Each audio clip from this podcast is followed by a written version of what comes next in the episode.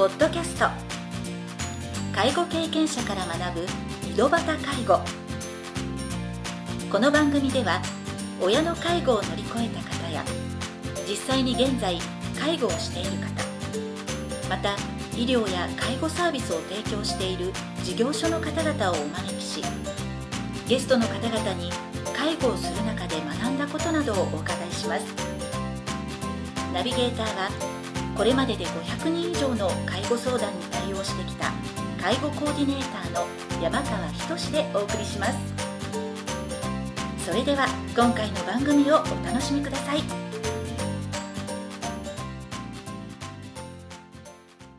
皆さんこんにちは。第53回目の井戸端介護を始めます。今回も九州大学名誉教授の藤野武彦先生をゲストとしてお招きしております。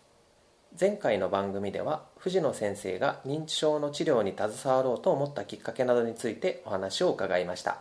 今回は藤野先生が28年前に提唱された脳疲労概念とその具体的治療法であるブックス理論についていろいろなお話を伺いたいと思います。それでは第2部を始めさせていただきます。藤野先生の著書の中で脳疲労という言葉がたびたび出てきます。体の疲れについては自覚症状として現れやすいイメージがありますが、まあ、脳の疲れとなると、まあ、なかなかイメージができない人も少なくないと思います。でまずは脳疲労とは一体どのような状態のことを指しているのかについて教えていただければと思います、はい、文字通り、はい、脳が疲れた状態だというふうにイメージしてください、でそれはちょうど筋肉が疲れると、はい、手足が動きにくくなるように、はい、えー、脳が疲れると脳が働かなくなってる状態、はい、同一人物がとても、秀才になったり、はい、鈍才になったり するその鈍才になってる状態ですね、じゃあその脳が疲れてる状態っていうのをもうちょっと踏み込んで脳の中をちょっと解剖して、はい、見て説明しますと我々の脳っていうのはですね2つの大きな司令塔からできているということが分かってます、はいうん、それは一つは大脳の心室という、えー、まあこれは知性とか、はい、あの高級と言われるような、うんうん、能力を持っているものですね、うんうん、芸術的なものを含みますが、うん、もう一つは大脳の古い質、はい、旧質という部分。これは本能、あるいは情動とか言われるそういう中枢なの、うんうん、でこの2つの司令塔が我々の脳の中にあるということは解剖してみると分かるんですね、はいうんうんうん、で脳疲労というのは実はこの2つの司令塔、はい、これはまあ言い換えると家庭でいうと夫と妻。あるいは父親と母親。あるいは男性と女性。というようなものですね、はいこのペアになって初めて家庭は成立するわけですが、はい、我々の脳もこのパートナーシップがうまくいった時に初めてその人のやっと脳が働くようになってはい、で脳疲労というのはこの2人の自分、はい、つまり夫の脳と妻の脳、はい、父親の脳と母親の脳この関係性が破綻してる状態。仲が悪い。風呂が悪い、状態を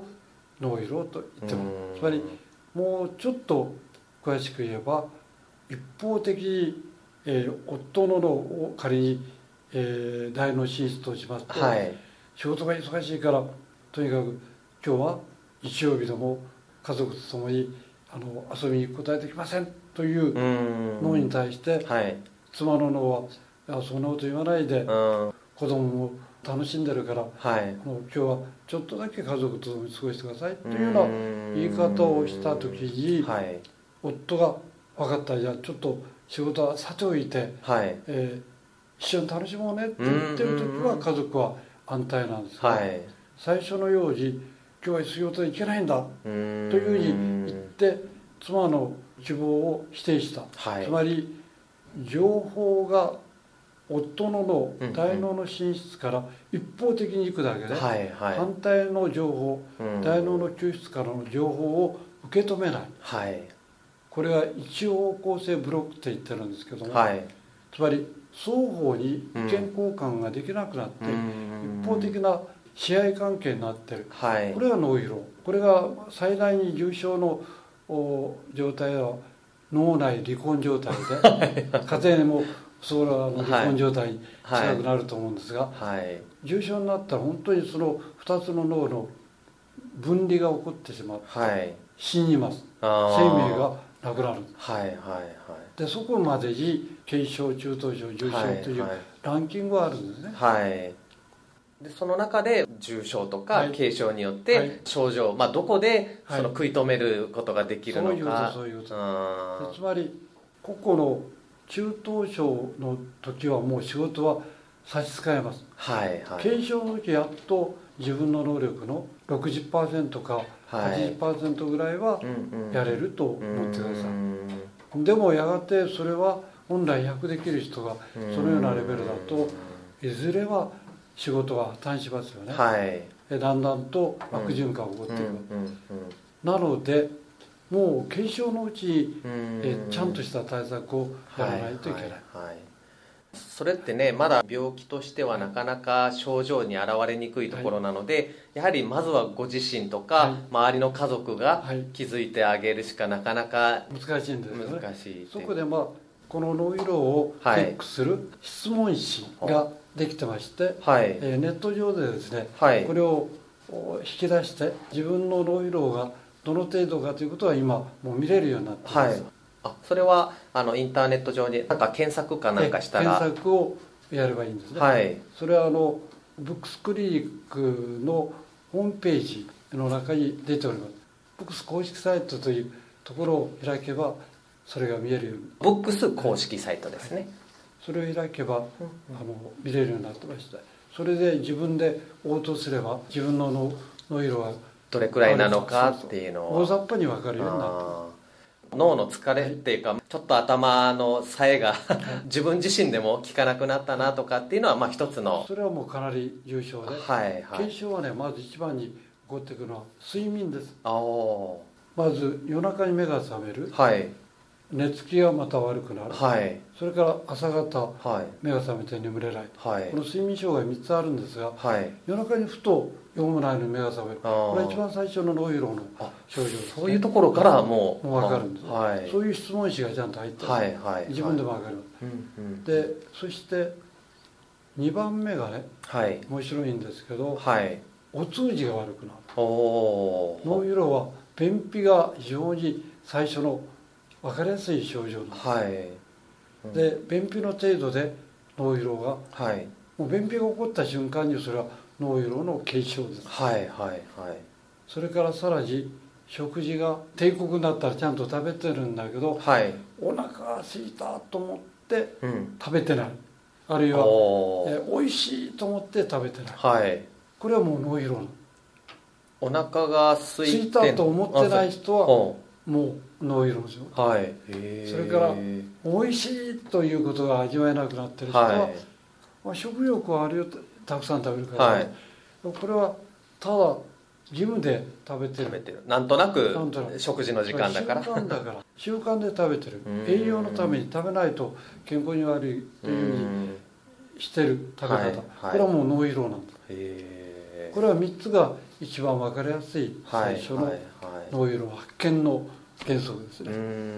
それ以降いくつか重要なポイントがありますがそれはどんどん重症になっていくだけ、そこまでいくと症状として現れやすくなるので、誰でも気づくんですはい。もう家族もちょっとおかしいよってなってしまうので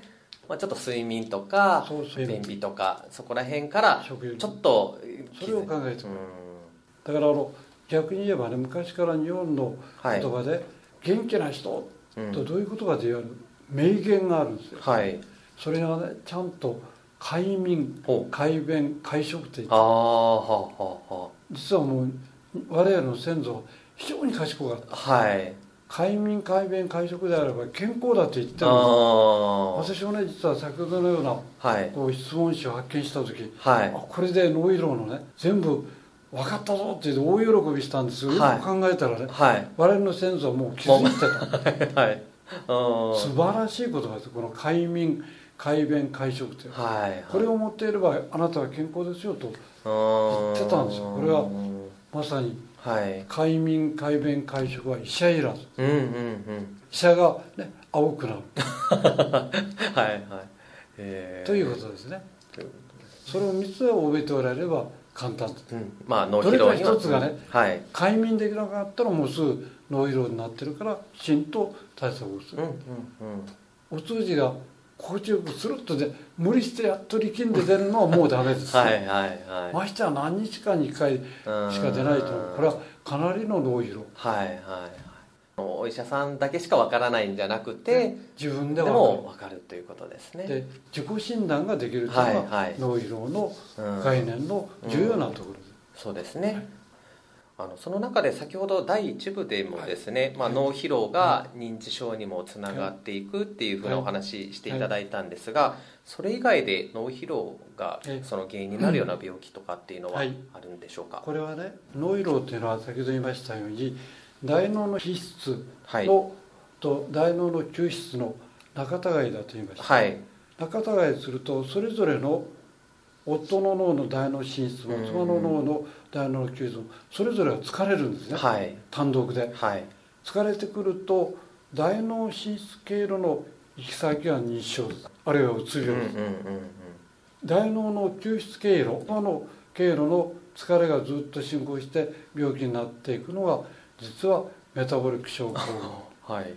糖尿病、はい、肥満高脂血症高血圧。こういったものが脳色から起こるっていうのは明々白々になってきます、はい、さらにがんもどうやらこれから起こってくるらしいということは、はいはい、ほぼ間違いないだろうと今思っています。その先ほど大脳新皮質と大脳球皮質に分けて病名とかも違ってたんですけど、それぞれに対処法って違うんですか、対処は全く同じなあ全く同じ、ね、それがブックスの三原則という方法をやれば、どちらも逆に言えばねあのどっちかを治すとかいうことはなくて、はい、脳の中2人で一体となってるわけですから、はい、解剖学的には分かれてますよ、はい、分かれてるけどパートナーシップがない限り死んじゃうよということなんですね脳疲労っていうのは。ちょうど家庭が離婚して家庭が壊れるように脳も壊れて死ぬ死ぬんですね、だから大脳の進出だけを助けるとか、はい、大脳救出だけを助けるない。です、うんうんうん、この方をやれば両方とも元気になるそれをブックス、はい、まあ、三原則と入ってるんですね、はい藤野先生が脳疲労という新しい言葉を作る前も、はい、実際には脳疲労と同じ状態の人はいたと思いますが、はい、いつの時代もこう一定の割合で脳疲労の方はいるのか、はい、それとも社会の変化から、まあ、脳疲労に陥っている人が少しずつ増えた。り減ったりっていうのを、はい、これはね確実に文明病だと私は思ってます、はい、つまり100年前と現在を比べたら圧倒的に今の方が脳疲労は多いだろう。それはあの子供を見ててもそうなんですね、はい、子供の発達障害というのが、かつては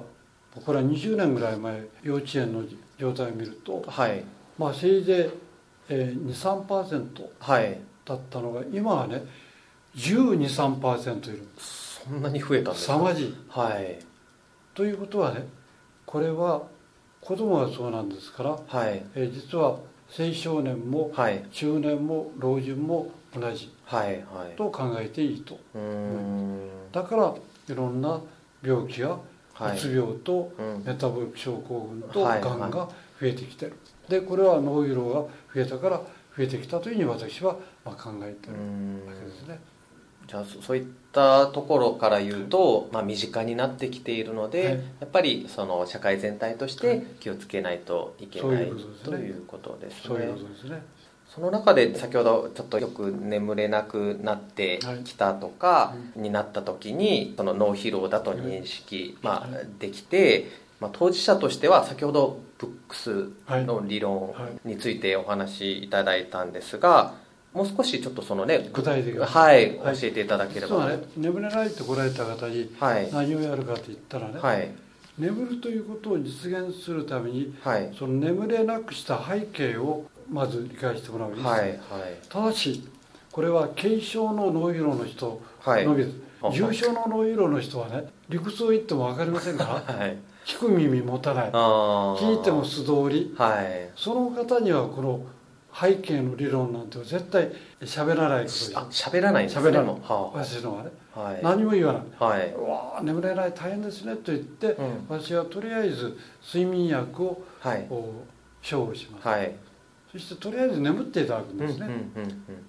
これはそう難しくない、はい、で眠られると少し我に返る、で聞く耳持たれるようになる、はあ。はあはあ、そしたら初めてね軽症の人に言ってるのと同じように、うんうんうん、実はねこんなふうにしたらもうこれから不眠は起こらないんですよ、はい、はい、こんなふうにしたらメタボにならないんですよ。という話をするわけです、はい、その話とはいうのはたった3つしかない。三原則第一原則は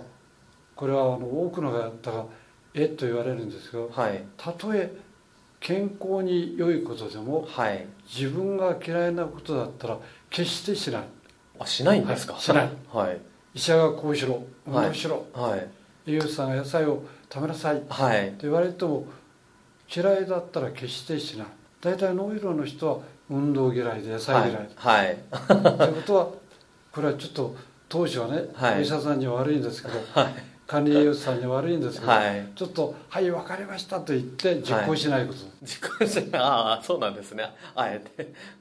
そこで反対をしたと。はい。それは確かに運動はいいことだし、はい、野菜ともいいことだから、はい、これは反対してあげます。でも脳疲労の人はそれ実行できないです。きつい。嫌なんです。運動は嫌、はいはい、野菜は嫌いなんです。その時に重要なのはそういう自分を認めなさい。運動は嫌い運動ってのは素晴らしいんだけどその素晴らしい運動が嫌いになるほど自分は疲れてる。いや疲れてるんだったらね、例えばですよ、はい、肺炎になった人に運動しろなんていう人いないでしょ。そねはい、それと同じだよ。脳が肺炎になってるから、はい、今はね動いちゃいけダメ、はいはい、本当は仕事も休んでね、はい。えー、実は休まないといけないんだけど、はい、それができないならとりあえずはね嫌いなことをとりやめてください。運動も野菜もとっても素晴らしいんだけどとりあえずそれをしないということは第一歩である、はいはい、それを無理してやるとやる人は多いんですよね、やったら必ず大体3か月か6か月後にダウンするようになって、なんか反動がまた。必ずダウンする、はい、太ってる人がせっかく痩せたのに、うん、リバウンドが起こって 3か月バーンとねバカ食いが始まっちゃって、はい、体重一挙に元よりも増えるんです。元の木阿弥じゃなくて元よりも増える。はいはい。こうやって作用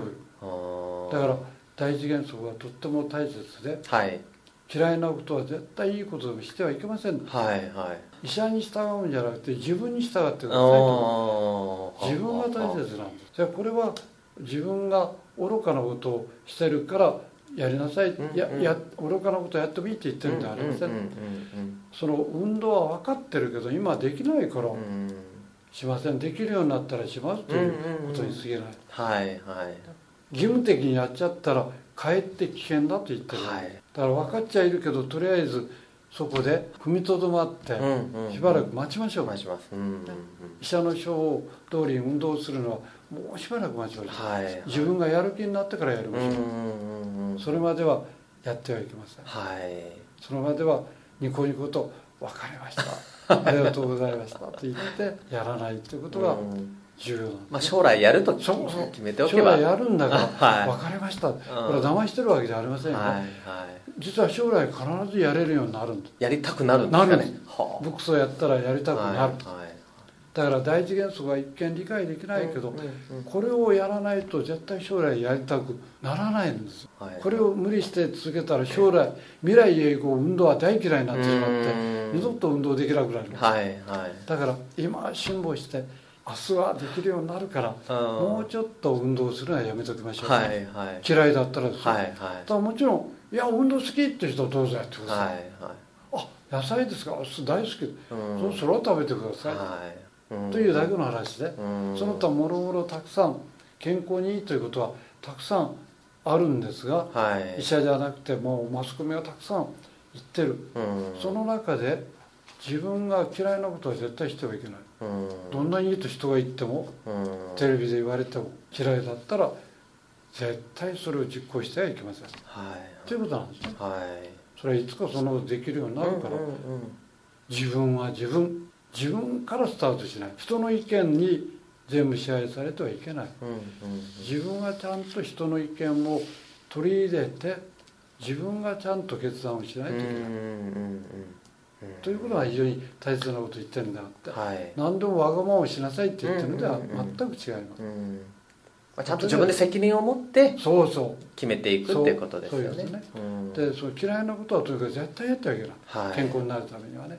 これは今までの医学よりも何よりもレベルの高い原則なん。この原則を突破できる医学原則はありません。はいだから心配しないで、はい、非常にレベルの高い医学原理だから一番高い原理に従いませんかって言ってるわけです。一般の我々医者が言っていたことは原理としてはまだレベルの低い原理なんですよ。運動しましょうとか野菜を食べこれは正しいんだけど、はい、原理としてはレベルは低い。今嫌いなことはしないという原理はねもっと高い原理、はいはい安心して高い医学原則に従ってください。ということですね、はい、それから第二原則は今度はねもっとひどい内容なんですが、はい、たとえ健康に悪いことでも今やめられないことは、はい、とりあえず続ける。とりあえず続ける、ね、医者はタバコやめろ、はい、酒やめろ、えー、井口さんはラーメンなんか食べてはダメとか言われますよね、はい。バターもダメ、はい。ね、全てそういったもの肉もダメ。とか言われる、はい、でもねタバコはやめられないから飲んでる人圧倒的に多いですね。そうですね。それでタバコをやめるっていうことは基本的にもともと不可能です、うん、それを努力しようとすると、うん、タバコは絶対にやめられない原則になってる、はい、だからどうせやめられないんだから、うん、無駄な抵抗をやめましょうって言って禁酒はね、はい、あのもちろんアルコール中毒の人は別ですよ、うん、普通の あの中毒症じゃない人のお酒はね実はストレス解消の大変素晴らしい道具にもなってるわけですよ、はいはいはい、だってこのお酒はね、はい、唯一の楽しみと思ってる人からそれを取っちゃったら生きる希望がなくなってしまう。とっても危ない。だからやめられないものはとりあえずそのまま続けておいてよろしい。なぜならば本当に悪いタバコ、うん、これブックスをやってるとポロリと吸えなくなってくる。タバコ嫌いになる。嫌いになるんですか？だから嫌いになるまで待てばいいじゃんはいはいそうです、どうせ禁止してもねやめられないよりは、待って、はい、どうせ嫌いタバコが嫌いになるんだったら、はい、これはもうさらっとやめられる。それは第一原則と第二原則をやると嫌いになる、はい、へであと第三原則が、はい、この第三原則っていうのはね健康にいいというものはもう5万と誰でも知ってる、はいはい、その中で、うん、自分がねわあこれ取ったらねワクワクするドキドキする、うんうん、素晴らしい、はい、例えば食べ物だったらですね、うんうんうん、これを食べたら美味しい顎が落ちるほど落ちるほどうまいとか、うんうんうん、感動するような体験ができるものを一つでいいからやりましょう。健康にいいもので自分が感動できるワクワクするようなものをやりましょう。というのが第三原則です、はい、これだと分かりにくいのでじゃあ食べ物で言いましょう、はい、いろんな何でもいいんですけど、食べ物で言うと健康にいい食べ物って簡単なの和食じゃないですか、はいはい、で、うん、さらに海外のものでもねやはり健康にいいものっていうのは地中海食とかで言われてあります、あるいはよく選べばフランスの中にも中国の中にも健康飲食いっぱいあるんですけど、はい、考えるのは面倒くさいっていうんだったらね、えー、日本食か地中海食の中で自分のとっても好きっていうものを選んで食べる、はいそれも腹いっぱい。腹いっぱい、はい、白度食べる、はいはい、腹八分目じゃなくて最初は腹いっぱい食べる、はい、これが重要。満足。満腹しないとダメ。満腹して満足します。これがスタート。そうしてると1か月経つと、はい、多くのお客さんが何て言われる？先生そんなに食べれませんよ」って言われて。大好きなものだったものも。私は白桃食べてくださいって言ったら「はい、本当にいいんですか?」と最初言われてますけど「はい、いや本当にいい」と。で1ヶ月来られて何て言われるか「先生食べれませんよ」と今度私が非難される。で結果として腹八分目になって。その大好きなものも中途半端にこれぐらいにしとこうって思ったらその満足に変わらない。満足に変わらない。その通りなつまり脳が疲れてると、はい、正常な人は最初から腹八分目が一番満足できる。腹いっぱい食べたらもう非常に不愉快になる。不満足になる。これが脳の健康な人、はいはい、だけど脳疲労の人は満腹しないと満足できないようになってだから最初いいものをいっぱい食べればいい。そうすると1か月後経って脳疲労が取れてくるとそんなに食べれませんよって今度は文句を言われることになるんですねだからこの腹八目とは後の結果であって目標としてはいけません。だから要するに分かりやすく言えば自分の好きな食べ物の健康にいいもの。健康にいいもので好きな食べ物。どれでもいいですけど重なったものを腹いっぱい食べてる。でその時にねできたら炭水化物と言われるものはね、はい、とってもごちそうそのものじゃないですよね、はい、炭水化物は例えばご飯、うん、パン麺類、うん。これは好きな人たくさんおられますけども、うんうん、これはメインのごちそうじゃありませんよね、はいはい、こういうものはね最初に食べない。あ最初に食べない、うん、居酒屋に行かない人もたくさんおられるでしょうが、はい、まあ、男性はまあ、居酒屋に行かない人は少ない、うん、はいそうですね、はい、居酒屋に行った時の食事を覚えて思い出していただければ分かる。んあの時に出てくるものはご飯も出ませんよね、はい、パンも出ない、はい、麺も出ない、はい、一番最後に満足して、うん、さあ帰る時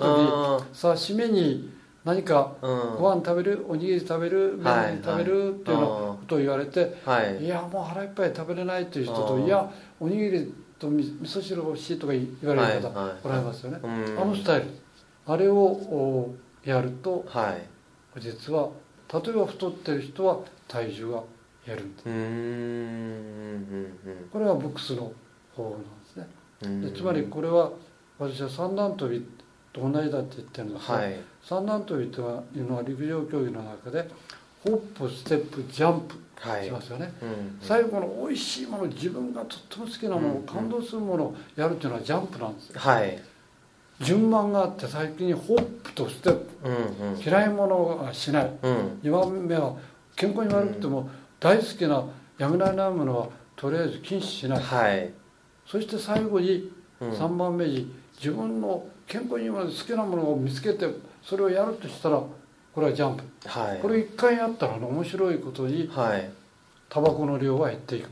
ケーキも減っていく減っていく。女性はねケーキを食べないと眠れないと言ってもらう。そういうケーキも量が減っていきますね。だから私は女性によく言ってるんでね。ケーキを食べる時には、ね、はいはい。絶対にこれ健康に悪いものを食べて私はまたひどいことをしたなんという情けないという方が多いんですね。夜食べた後。しかしやっぱり翌日も食べられる。反省されるでどんどん自分はダメだ意志が弱いとかそれで私はケーキを食べる時にこういうの。今日からケーキをしっかり食べてください。それはただし食べた後ね反省じゃなくて、うまかったと美味しかったと思ってください。ケーキに感謝してください、はい、そしたらケーキが作っていったんですね。ケーキが良くなる。そうですね。元気になる、はい、ということで、はい、こういうダジャレが分かる人はノイロがあまりありません。生まれなくはいはい。ノイロの人はこのダジャレが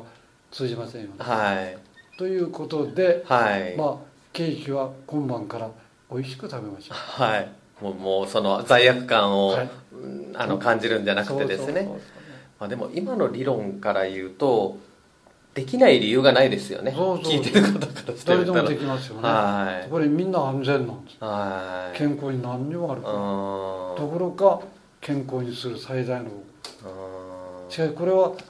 ちょっと見たところではね聞いたところではえー、常識と反すると皆さん思われるわけです、はい、で特にえ医療職の方たちは、はい。うん、みんなもう仰天されるわけですよ。しかしよく考えてみると、実はなるほどというふうに気づかれる方がやっぱりね医療の専門家の中でも、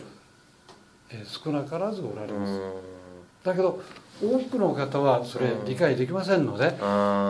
ー、このブックスをやる時はね、はい、ドクターや栄養士さんにブックスをやってると言わないことですね、はいはい、これやってるって言ったら「フラチナ」ね、運動しろって言ったのにするなって何事か。はいはい、と怒られて病院に来るなって言われた。ら困りますので運動は「はい分かりました。将来は必ずやります」心の内で 「分かりました」えーね、野菜はい食べます、将来はっていうのは心の中で黙ってこれを受講したら1か月後2か月3か月よくなる。で実際おられるんですがそうおられて、はい、ある病院から来られた方が3か月の体重がぐーっと5 6キロしちゃったんですね、はい、そしたら見てらっしゃる先生が、うん、なんて言われるほら私の言った通りしたら体重が減ったでしょって言われて、はい、それで、ね、私はその時に、はい、絶対にねブックスをやったと言ってはいけませんって言って、はいはい、先生に悪いじゃない。じゃないとあのその近くの家庭医っていうのは今後も大切な先生だから、はい、喧嘩しないで、病気した時の頼りになるただしこの理論とその実践だけは黙って、えー、やるのは、はい、あの重要です。というふうに、まあ、申し上げてるわけ医者の方もね実はこういうことがおられました、はい、ある患者さんが言われたんですけど、はい、なんでそんなに痩せたのと言われた方がおられたんです、はい、そこで、えー、患者さんがね実はこういうクリニックに行ってあのこういうことをやったんですと言ったら、はい、そのドクターは非常に頭の柔らかい方だったはい、実はねその後ね、はい、その病院ではその方法を患者さんに言ってる、うんはいはい、で私のところに来られた患者さんはいつも私を教えてあげたのにあの先生は自分が発明したのように言って治療されてますって言って笑っておられました。そういうねあの頭の柔らかいドクターもおられますからね。まあ多くはね大体そんなバカなと言われますから黙っておいた方がいい。黙ってやる。だ一番危険なのはね家族なんですはい。あなたねそんなね、うん、医者がそんなこと言うはずがない。あなたは都合はいいように、はい、藤野先生のこと言ってきてるんでしょう、はいはい、それで夫婦喧嘩が起こる。そこで本がある、この本を見て。それで次に言うのはね、はい、あの大体夫婦の男性が太ってらっしゃる場合はそう言われる、そこでその時は必ず奥さんを連れてきてください。一緒に理解してもらわないと。そうそうそう、介護の場合と同じでね、はい、やっぱ一緒に来てください、そしたらねあの初めて「えっ?」と言われるけどそうしたら痩せるという証証拠がたくさん。論文になってる、はいはい、英語の論文になって世界に認められてる、はい。まあ、日本の人たちはあんまり勉強してないだけの話で証拠がある、はい、そしたら奥さんの方は「あ痩せるなら今まで痩せなかったんだからこれをやってもいい」わけわからんけどあの藤野がそんなに言うんだったら やってもいいということで、はいはい、そこで了解されるとうまく聞くんですね。最初の頃って藤野先生自身もアドバイスする中でちょっと迷いもあったんじゃないのかな。最初の10人はい、全部私の長く来られてる患者さん心臓病で太ってらっしゃると困るので、はい、今の専門に行ってくださいと、はい、まずやってください。そうしないと心臓つらいです。で3か月経って、はい、実はね10人ことごとく「しょげ」って書いてこられて、はい、先生痩せれませんと、はいはい、私はダメなんですと言って帰ってこられた、うんうん、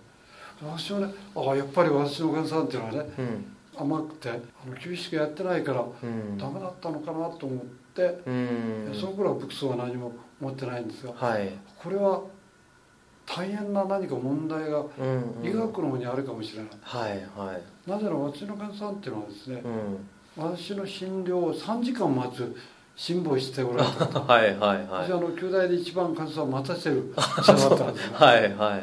でそれを辛抱してずっとこられてる方が、うん、治療にね従えないっていうのはこれちょっとおかしいんじゃないかと。それで肥満の勉強したんですね。はいはい。そしたらおおなるほど。肥満の診断学が素晴らしいけど治療学は完璧にダメだという私は分かったので、はい、そこでやむを得ずこのブックスを考えざるを得なくなった感じ。それで考えた結果を10人の方に、はい、あなたはどうしても成功してないからね。私の考えた方法をやってません、ん、これだと多分うまくいくと思う、はいはいはい、何よりも私は50年間体重変わりませんからね、はいはい、正確に言うとそうですね。55年間ぐらい変わらないです、はい、結婚している子全然変わらないですね、はいはい、それでもし太ってないからあその人が言うんだったらと思われたんでしょう。それで実行されたら、はいはい、ことごとく成功した。で10人の方がモデル実験をしてくださったからそれから多数の方にずっとやることになって、これは実は福岡県の地方職員、地方公務員の方に毎年数百人の人たちに実はレクチャーをやって、えー、痩せさせることを1991年から開始して、はい、これ20年以上続けた、うん、20年以上。本当に痩せたんだ痩せただけじゃない死亡率が減った。ブックスを実行した人と、はい、厚生労働省がやってるアメリカの方法と比較したんですね、はい、ブックスをやった人は死亡率が半分になった。はいはい。まあ、そこまで明確な差が出てくると、出てきた。これはその後ですね。10人の人がやってくれたから、はい、その後やっただからたった今現在はもう全部エビデンス証拠は明々白々と医学的な証拠がありますから、はい、今の3つの原則というのは何一つ心配がない。これは最も高い医学原理だと言っていい。今までの医学原則というのは山の高さでいうとちょっと低い、はいはい、うんということが言えますね。だから心配なく、安全で成功率は圧倒的に高い。例えば痩せるということだけ言っても、従来の現在やられてる方は、成功率はどんなにうまくいっても10%ですね、はい。ブックスはどんなに下手しても失敗するのが10%失敗する方反対になるんですね。最初の福岡県の地方公民の方の場合は、成功率95%でした。ただね重症の脳疲労の人はね、えー、精神科に入院しなきゃいけないようなうつ病の人はそれは3ヶ月でいっぺんに減量できるわけではありません、はいはい、でもそういう人たちは今までの医学をやればやるほど重症になっていく。あるいは実行できない。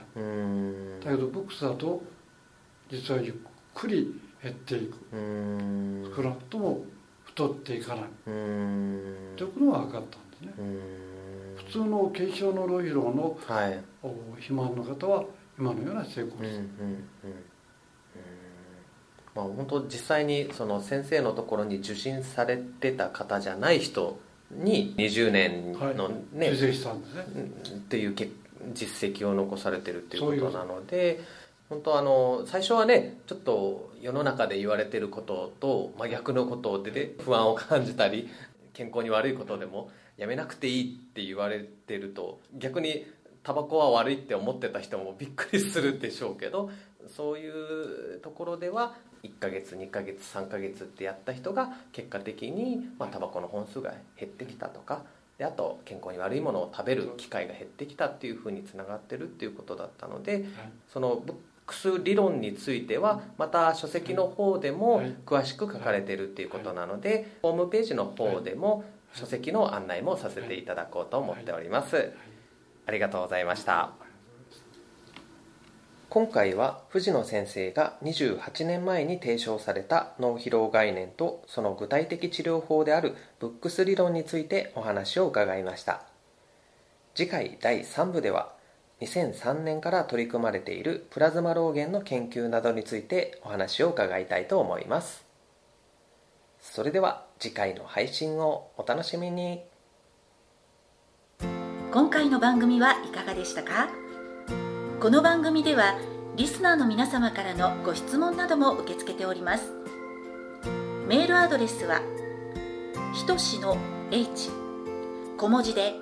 h. 山川19アットマーク。gmail.com h. 山川19アットマーク。gmail.com です。